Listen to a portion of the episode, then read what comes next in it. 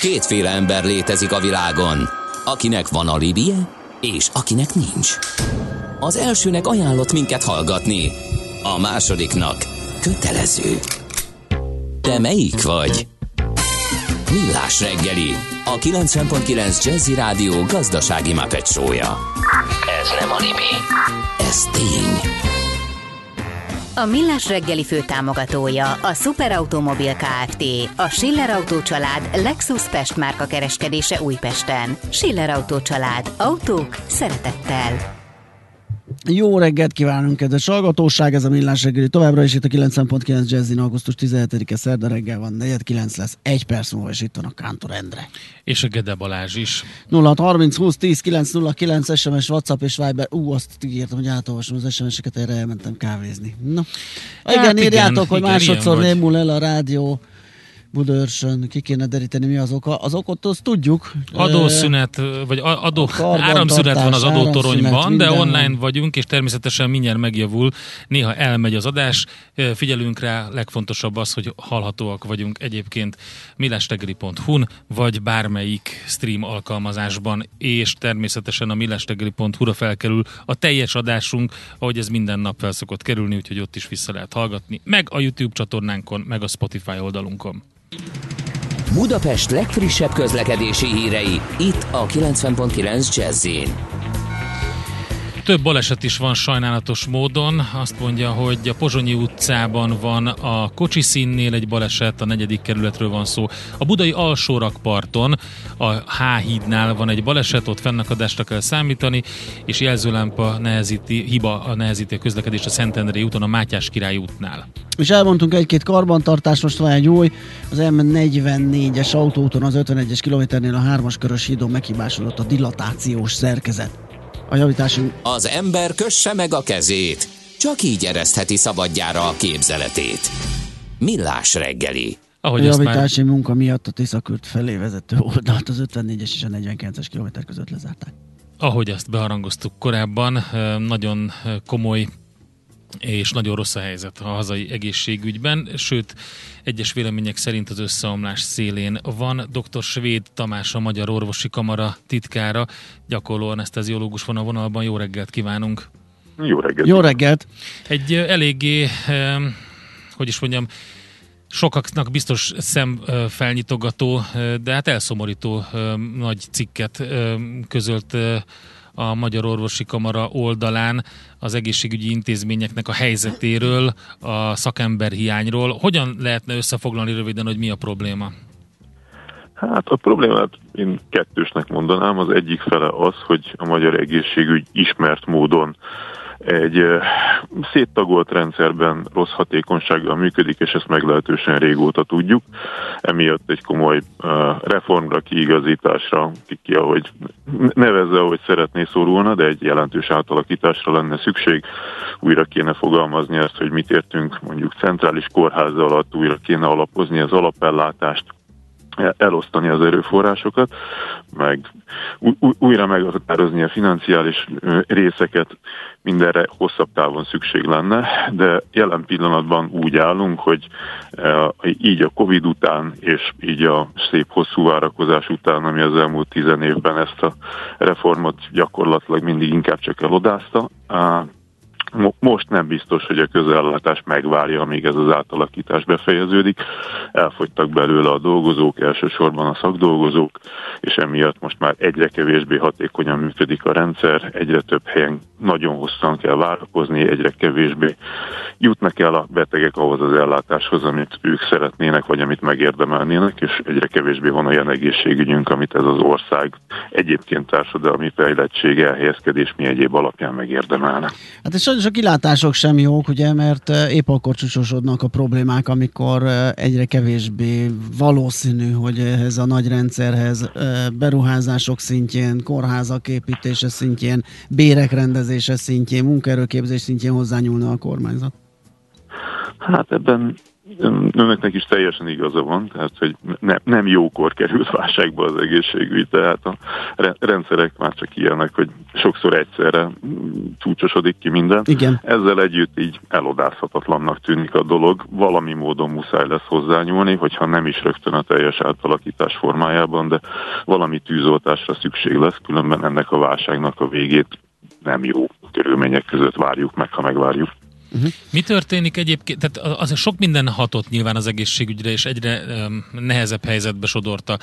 Mint ahogy sok más szektort is, ugye itt a Covid pandémiával e, borzasztó nyomás alá került a, a, hazai egészségügy helyzete, és hát innen valószínűleg nem is nagyon tudott kilábalni. Most meg például az olyasmi is nehezíti um, a, a, az otthonápolást, meg a hospicellátást, ugye, hogy ez a kata törvény szigorítás, ez, ez rájuk sem um, lett túl, um, hát hogy is mondjam, nekik sem lett túl vonzó a helyzetük ezután.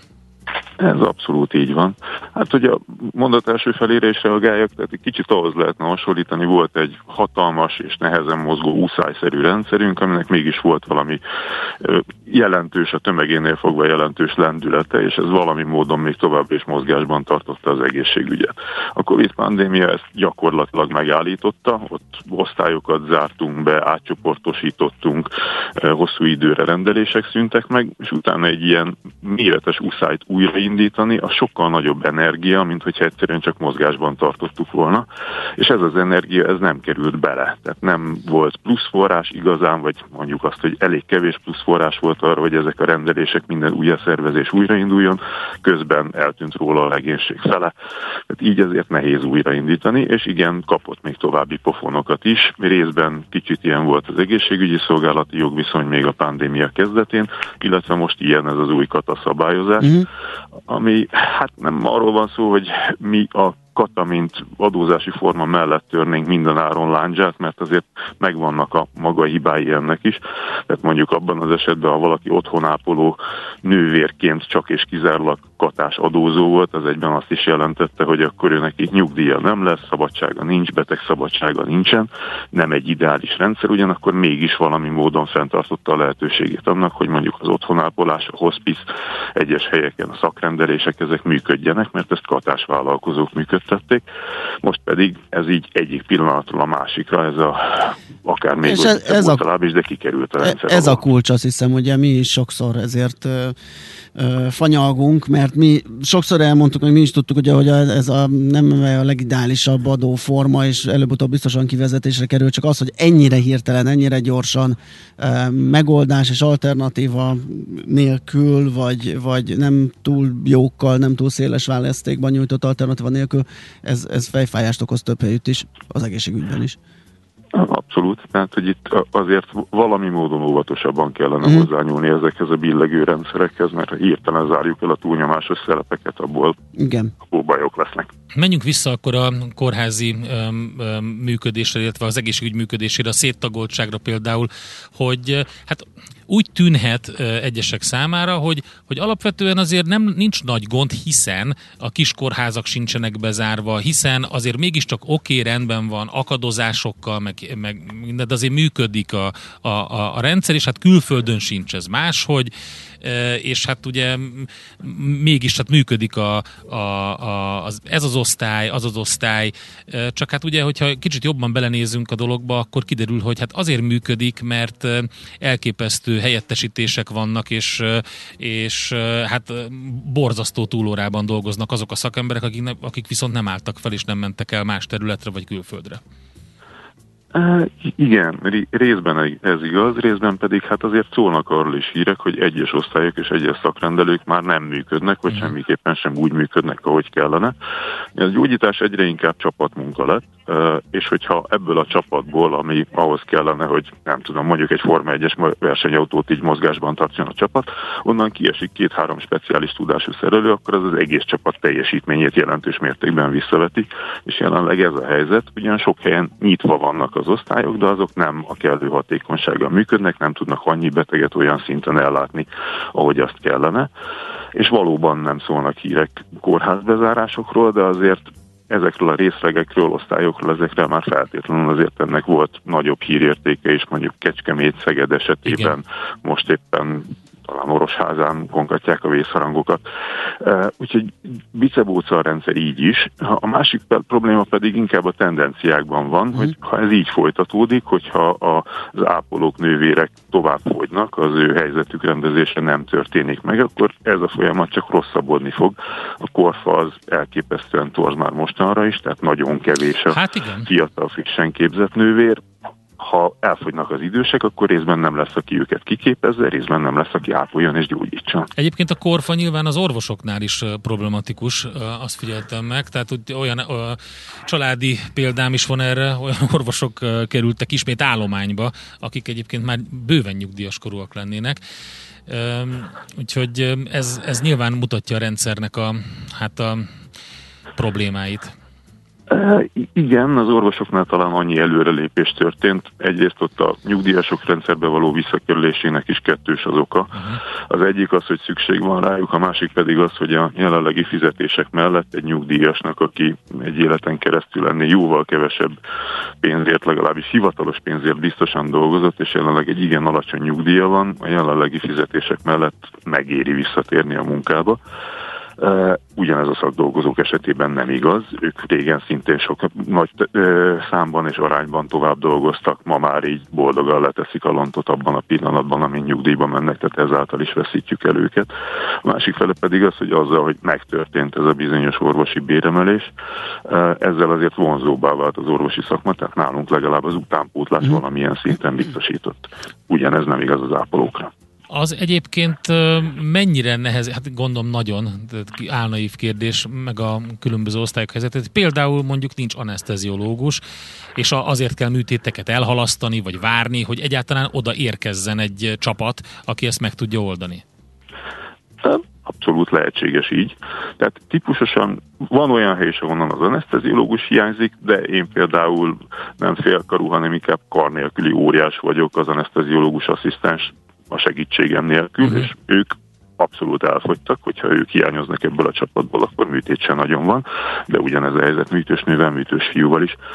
Ezek speciális tudással rendelkező szakmák, akikből egyre kevesebb van, és ahogy az elhangzott, tehát hogyha valahonnan csak az egyik is hiányzik, akkor hiába van akár a szomszédvárban egy másik olyan csapat, ami van egy másik személy hiányzik, mind a kettő lassúbb lesz. Akkor először, hogyha jól ö, ö, értelmezem, az ápolói ö, fizetéseket ö, kell megoldani. Ö, Igen, mi lehet, lehetne lehet gyorsan... A priori, mi a prioritás? Igen, hol, hol lehet gyorsan tüzet oltani? Mi az első? Először is valahogyan el kéne érnünk azt, hogy ez a rendszer ez visszajelzésekkel működjön, tehát adatokra lenne, és lenne mhm. szükségünk és átláthatóságra, ezt nagyon régóta szajkózzuk. Ha ezáltal világossá vált az, hogy igaziból hol ég a ház a legjobban, uh-huh. akkor ezen problémák egy részét, azt átvezénylésekkel, átszervezésekkel, még ha nem is az az ideális megoldás, de átmenetileg meg lehetne oldani. És igen, ahol még nagyon ég a ház, az a szakdolgozók frontja, ott szükség lenne egy drasztikus béremelésre, valami módon az ő helyzetük, megbecsültségük rendezésére, ahhoz, hogy megtartsuk a mostaniakat, és ahhoz, hogy elérjük azt, hogy számossal sok több, mú, ezt most bonyolultan mondtam, szóval jóval több fiatal válassza az ápolói szakmát, hogy legyen, aki majd minket is időskorunkban ellát. tisztába tesz, és helyre tesz, és ellát, igen.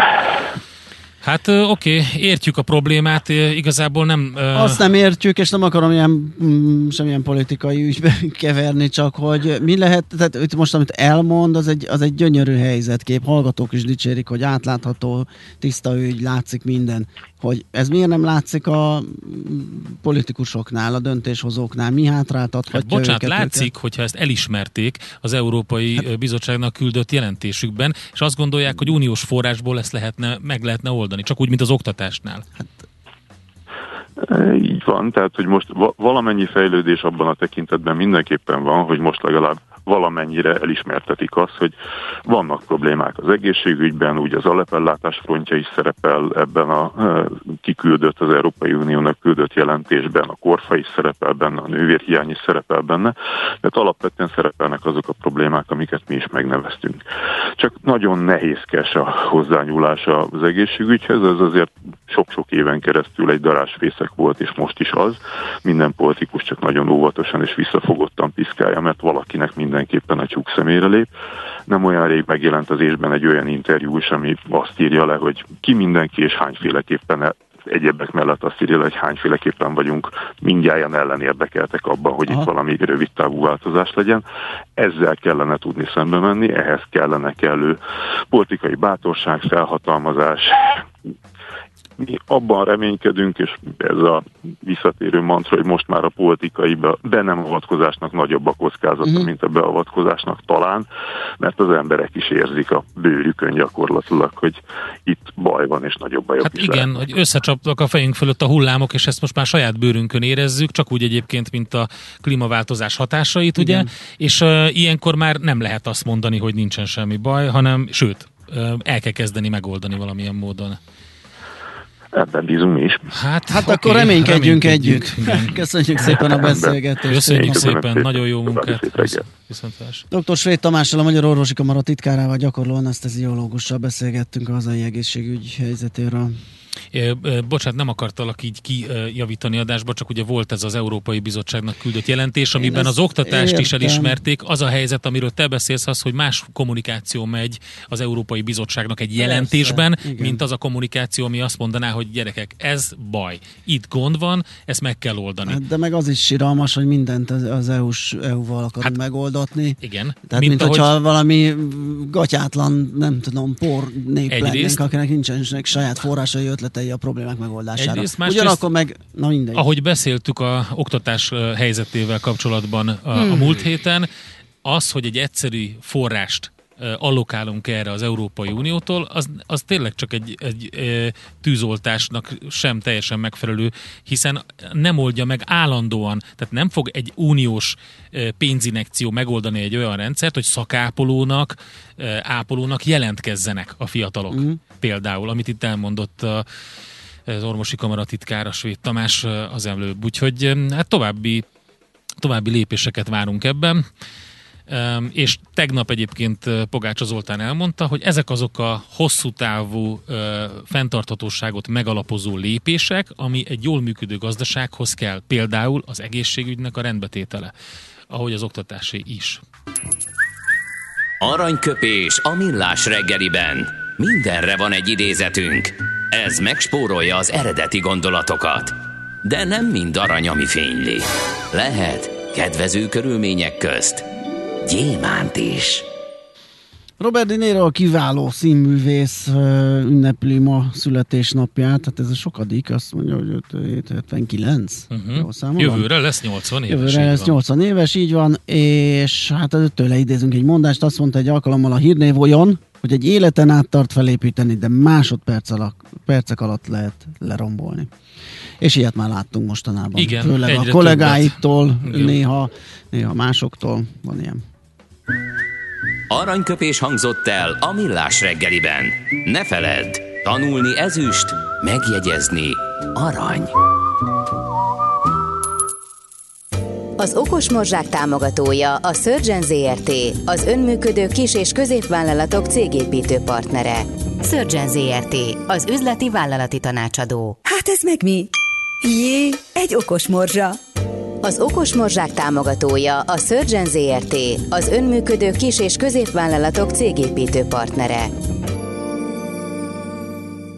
Minden üzleti tervezési folyamat azt feltételezi, hogy a cég vezetői részletesen ismerik az eredményeket, és meg tudják magyarázni az azok mögötti összefüggéseket. Mindegyik arra épül, hogy a cég vezetői az üzleti információs rendszer alapján a jövőre vonatkozóan optimális döntéseket tudnak hozni. Ez magától értetődik a nagyvállalatoknál.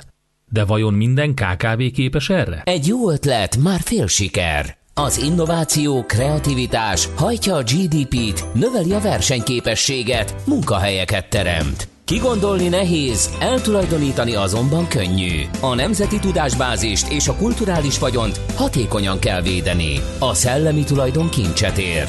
Gondolkodom, tehát vagyon. A rovat támogatója a Szellemi Tulajdon Nemzeti Hivatala. Egy izgalmas mérnökversenyről, konstrukciós mérnökversenyről fogunk beszélgetni, a Formula Student Eastről, méghozzá azt fogjuk tudakolni, mi történt itt a Hungaroringen. Gyakorlatilag átültették a gyakorlatba az elméleti tudást a mérnök hallgatók is. Dáviddal a Járműmérnökök Egyesületének elnökével váltunk pár szót. Jó reggelt kívánunk!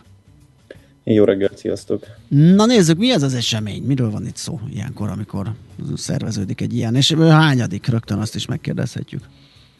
A Formula Student az egy nemzetközi konstrukciós mérnökverseny, ahogy ti is elmondtátok. Mi Magyarországon, ha jól számolom, tizedik alkalommal rendeztünk ilyen versenyt. Egyébként Amerikából indult a 80-as évek közepén, körülbelül Európába a 90-es évek végén érkezett meg a sorozat, és hát autóipari témáról van szó, úgyhogy a 2000-es évek elején Németországba került ennek így a hangsúlya, mi pedig 2010 óta rendezünk ilyen eseményeket. Ez mindig autóipari esemény? Tehát autóipari mérnökök próbálhatják ki magukat, és kísérletezhetnek, ültethetnek át gyakorlatból olyan dolgokat, amiket korábban kitaláltak? Uh, eredetileg igen, ez a spektrum hogy egyre inkább szélesedik a bevont technológiáknak köszönhetően. Ugye itt arról volt szó, hogy az egyetem megszerzett elméleti tudása az nem mindig kamatozott jól az első években az iparban. Ez már a 80-as években is probléma volt, és hát mi lenne jobb kipróbálni a gyakorlatban azt, amit tanultak hallgatók, mint sem építeni egy együléses versenyutat, és azzal versenyezni utána. Uh-huh. De ahogy ezt előbb említettem, azóta megjelent például az elektromos hajtás, ez nagyon sok villamosmérnököt bevont erre a területre, illetve 2018 óta önvezető kategóriánk is van, mint ahogy ez ugye megjelent az autóiparban is, mint trend és ezáltal informatikusok, szoftveres területek is egyre inkább bevonódnak. Illetve hát egy ilyen csapatnak a fenntartása ugye nem csak a műszaki tudásról szól, a menedzsmentről, illetve a szükséges anyagi források megszerzéséről is, úgyhogy ezek a területek is megjelennek. Világos, ilyenkor van több kategória esetleg? Tehát nem tudom, a, szoktunk látni ilyen legtöbbet futó, nem tudom, napelemmel hajtott autó, meg a leggyorsabb, legerősebb, nem, nem, nem tudom, hogy mik lehetnek. Hát ugye ez egy picit más, a Formula Student az alapvetően három kategóriát tartalmaz, Aha. ezt hajtáslánc szerint különítjük el. Ugye van a klasszikus belső égésű motoros autós, van az elektromos autós, illetve, ahogy említettem, az önvezető autós kategória. Az önvezetőt leszámítva nagyjából ugyanazt kell teljesíteni mindegyik autónak, és azért mondjuk, hogy ez egy konstrukciós mérnökverseny, mert itt nem időre megyünk, itt alapvetően 1000 pontot lehet szerezni a versenyen, ebből 600 pontot úgy, hogy ténylegesen az pályán megy az autó, és 400 pontot pedig úgy, hogy különböző prezentációs versenyszámok vannak. A prezentációs versenyszámok közül az Engineering Design Event, ugye a műszaki tervezésnek a bemutatása a leginkább hangsúlyos, ahol a műszaki tudásról kell számot adni, de ezen felül van egy business event is, ahol a csapat köré épített teoretikus üzleti modellt kell gyakorlatilag pitchelni, Egyébként ebben a kategóriában tavaly Várkonyi Gábor is bírált nálunk, és mesélt oh. is nálatok, hogyha jól emlékszem. Igen, igen, párszor. És, és ezen felül pedig van a Cost and Manufacturing Event, ami pedig a, hát a gyártás közeliséget igyekszik behozni, ahol is ugye a gyártatóságról, illetve a költségtervezésről kell számot adni. Amikor pedig megy az autó, ezt egyébként megelőzi egy szigorú műszaki gépátvétel, amikor ellenőrizzük az autó biztonságát és szabályosságát, akkor pedig van egy klasszikus gyorsulás, itt 75 métert kell megtenni minél gyorsabban, van egy skidpad, itt egy 8-as alapú pályán kell megtenni két-két kört a két oldalon, és itt az autók oldalgyorsulási képességeit ellenőrizzük. Van egy autocrossunk, ami Forma 1 analógiával élve olyan, mint az időmérő, és van egy endurance, ahol 22 kilométert kell megtenni a közepén pilóta cserével, és ez pedig az autók megbízhatóságát és fogyasztását hivatott ellenőrizni.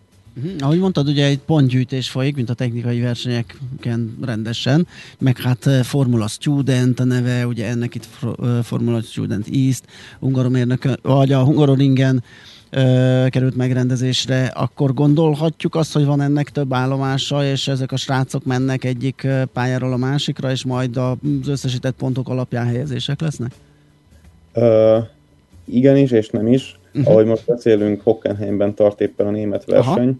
viszont ezek között a versenyek között hivatalos kapcsolat nem feltétlenül van, tehát maguk az események függetlenek egymástól, viszont néhány versennyel szövetkezve fenntartunk egy, egy világranglistát, ahol különböző súlyozással a mhm. versenyeken elért eredményeket összesítjük, és így év végére kialakul egy aktuális World Ranking list a csapatok között. Egyébként ezen viszonylag jól állunk, mint, mint magyarok, nagy, több mint 400 csapat van a világon, és a, a magyar csapatok azok, azok évek óta a top 25-ben benne vannak.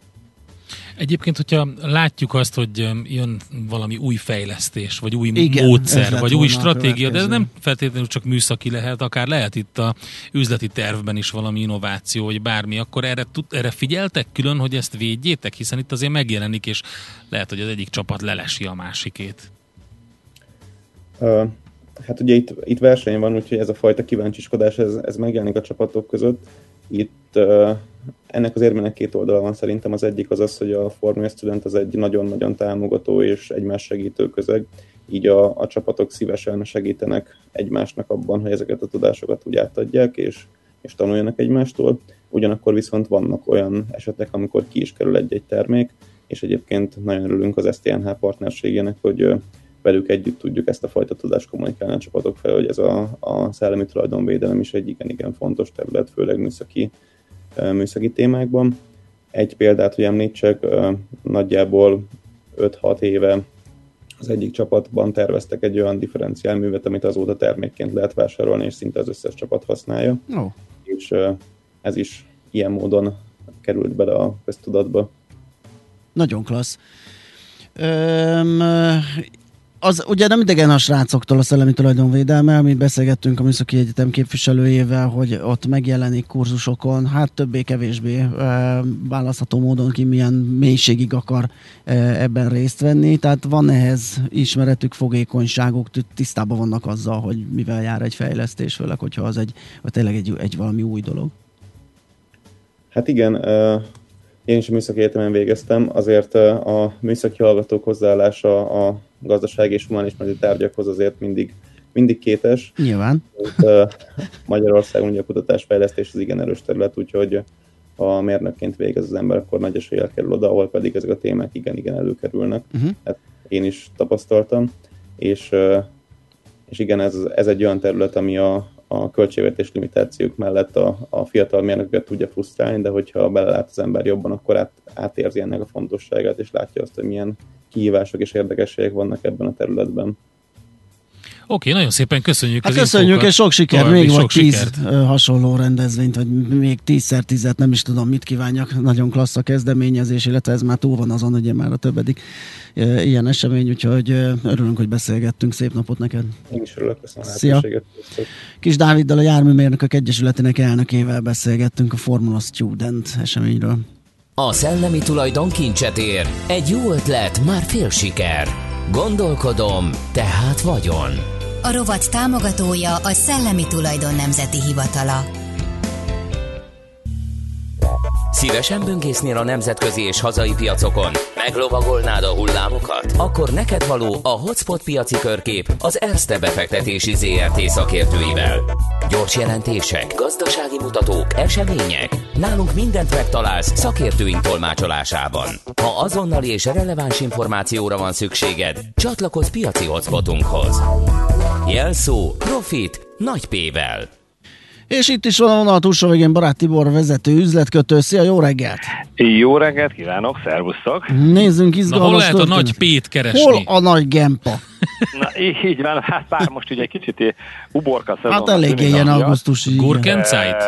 E, így van, de hát, hogy mégsem csak a zöldségekről beszélgessünk.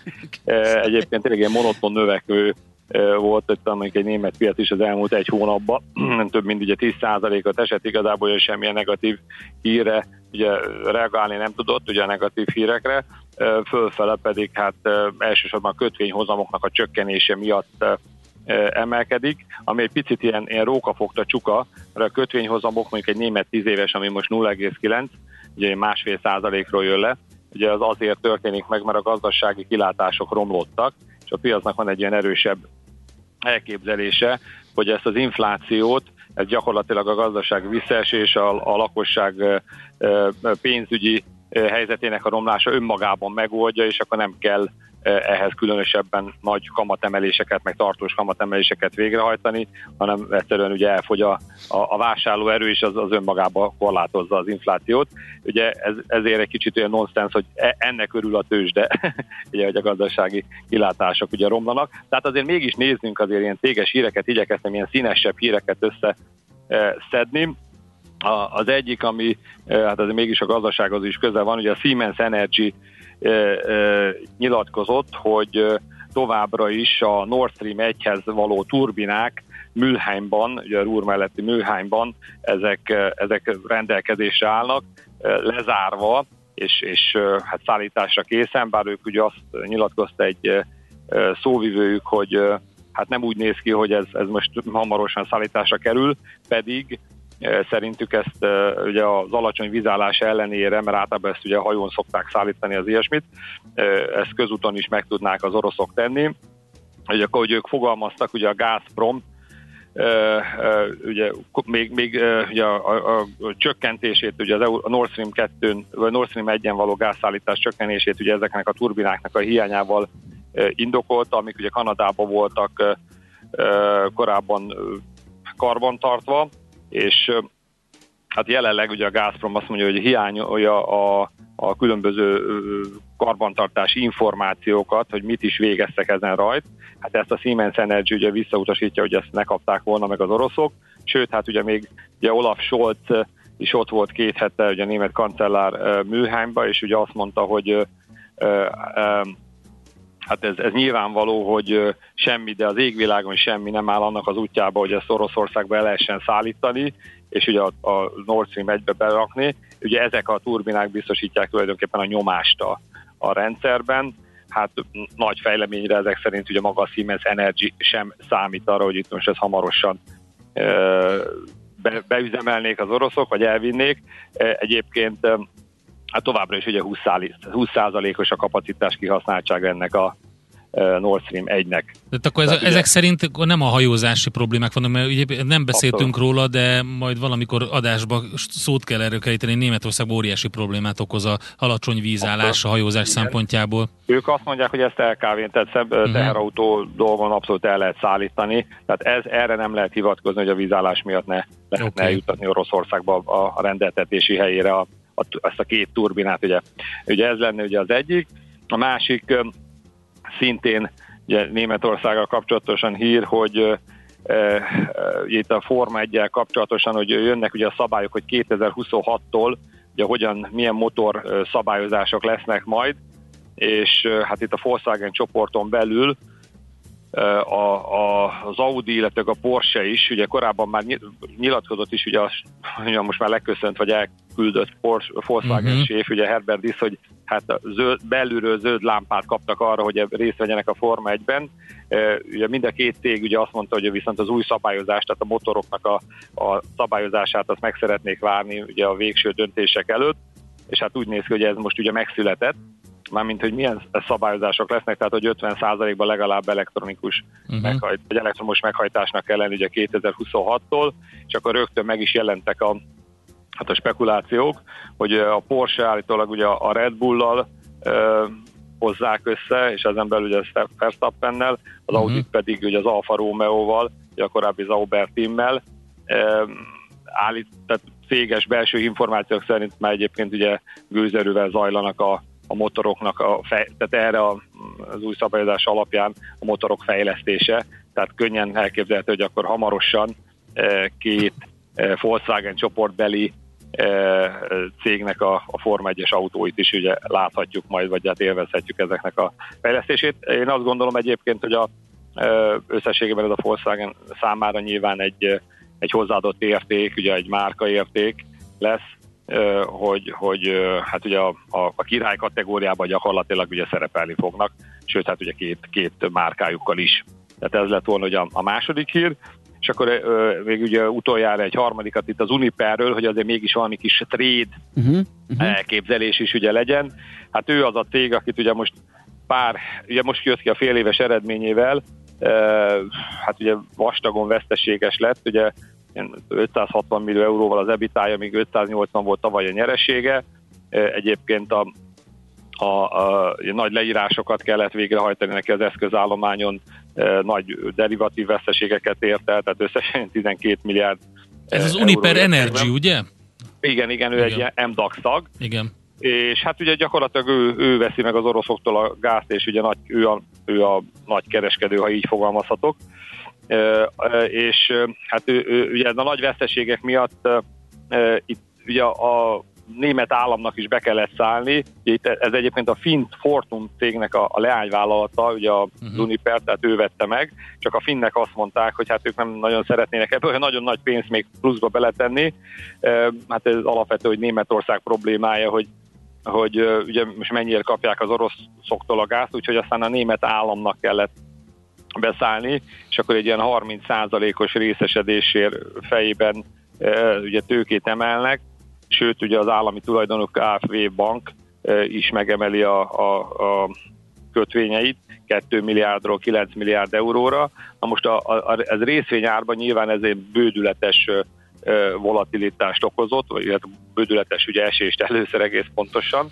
Tehát például a papír az áprilisban még ugye 25 euró volt, július végére lement 5,6-ra, hát gondoljuk meg, hogy ez majdnem a 20 ugye, aztán innen ugye 8,2-re vissza, ami viszont hát onnan mondjuk egy 46%-os emelkedés, és tehát mondjuk tegnap is így napon belül, tehát azért mondom, hogy a de az uborka szezonban, amikor látszólag ugye kicsi mozgás van az indexben 0,2-t erre vagy arra, ez azért tegnap is egy 8, euróról lement 7,50-re, aztán végén megint 7,95 volt, tehát azt gondolom, hogy itt most rövid távon nagyon hírinformáció, újabb fejlemény. Hát ugye az lehet érdekes talán az Uniperrel kapcsolatban, hogyha jól emlékszem, ők voltak azok, akik hajtják ezt a zöld tranzíciót Németországban, ugye a, a földgáz alapú áramtermeléssel, és most az a hír érkezett, hogy mégse kapcsolnak le három atomerőművet, tehát, tehát valamilyen módon itt ez, az ő bizniszmodelljüket azon kívül, amit itt említettél a, a gáz ellátással, meg az orosz kapcsolattal,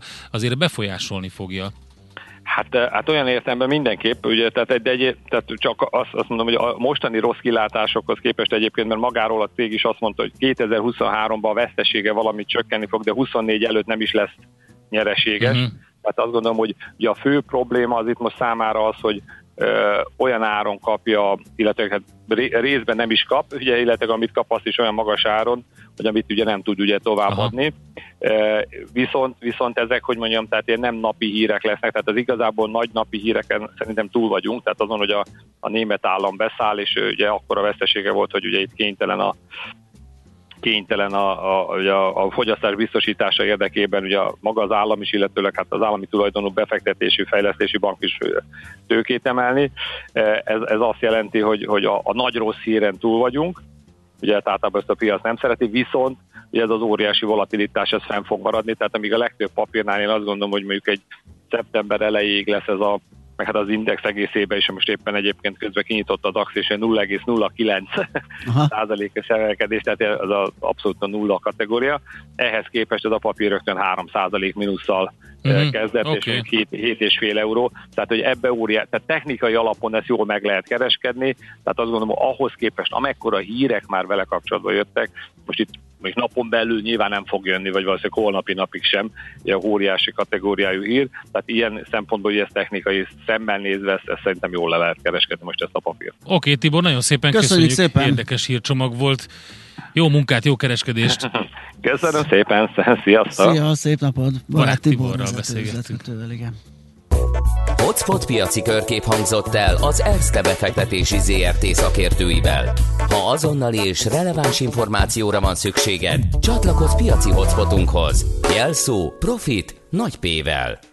Hát érdekes ugye, hogy a környezetvédelmi klíma zöld hírekkel kapcsolatban most leginkább természetesen az asszály problémák, jönnek elő, a különböző tavak vízminősége, Duna vízszintje, és természetesen a fakitermeléssel kapcsolatos infók. A légszennyezéssel, levegő minőséggel talán kevesebbet foglalkoztunk most nyáron, ugye ez egy fűtési szezonban nagyon komolyan előkerülő téma, de ezzel fogunk foglalkozni zöld rovatunkban, mert van egy Lélegez fel Budapest nevű program, illetve hogy ez egy közösségi gyűlés, ami a levegőminőség javításának lehetséges módjairól szól, Úgyhogy Ámon Addával beszélünk majd a főpolgármesteri hivatal klíma és környezetügyi főosztályának főosztályvezetőjével, hogy mi az, amire számítanak, miért tartják ezt a gyűlést, és mi lenne a célkitűzés Budapest légminőségének javítására.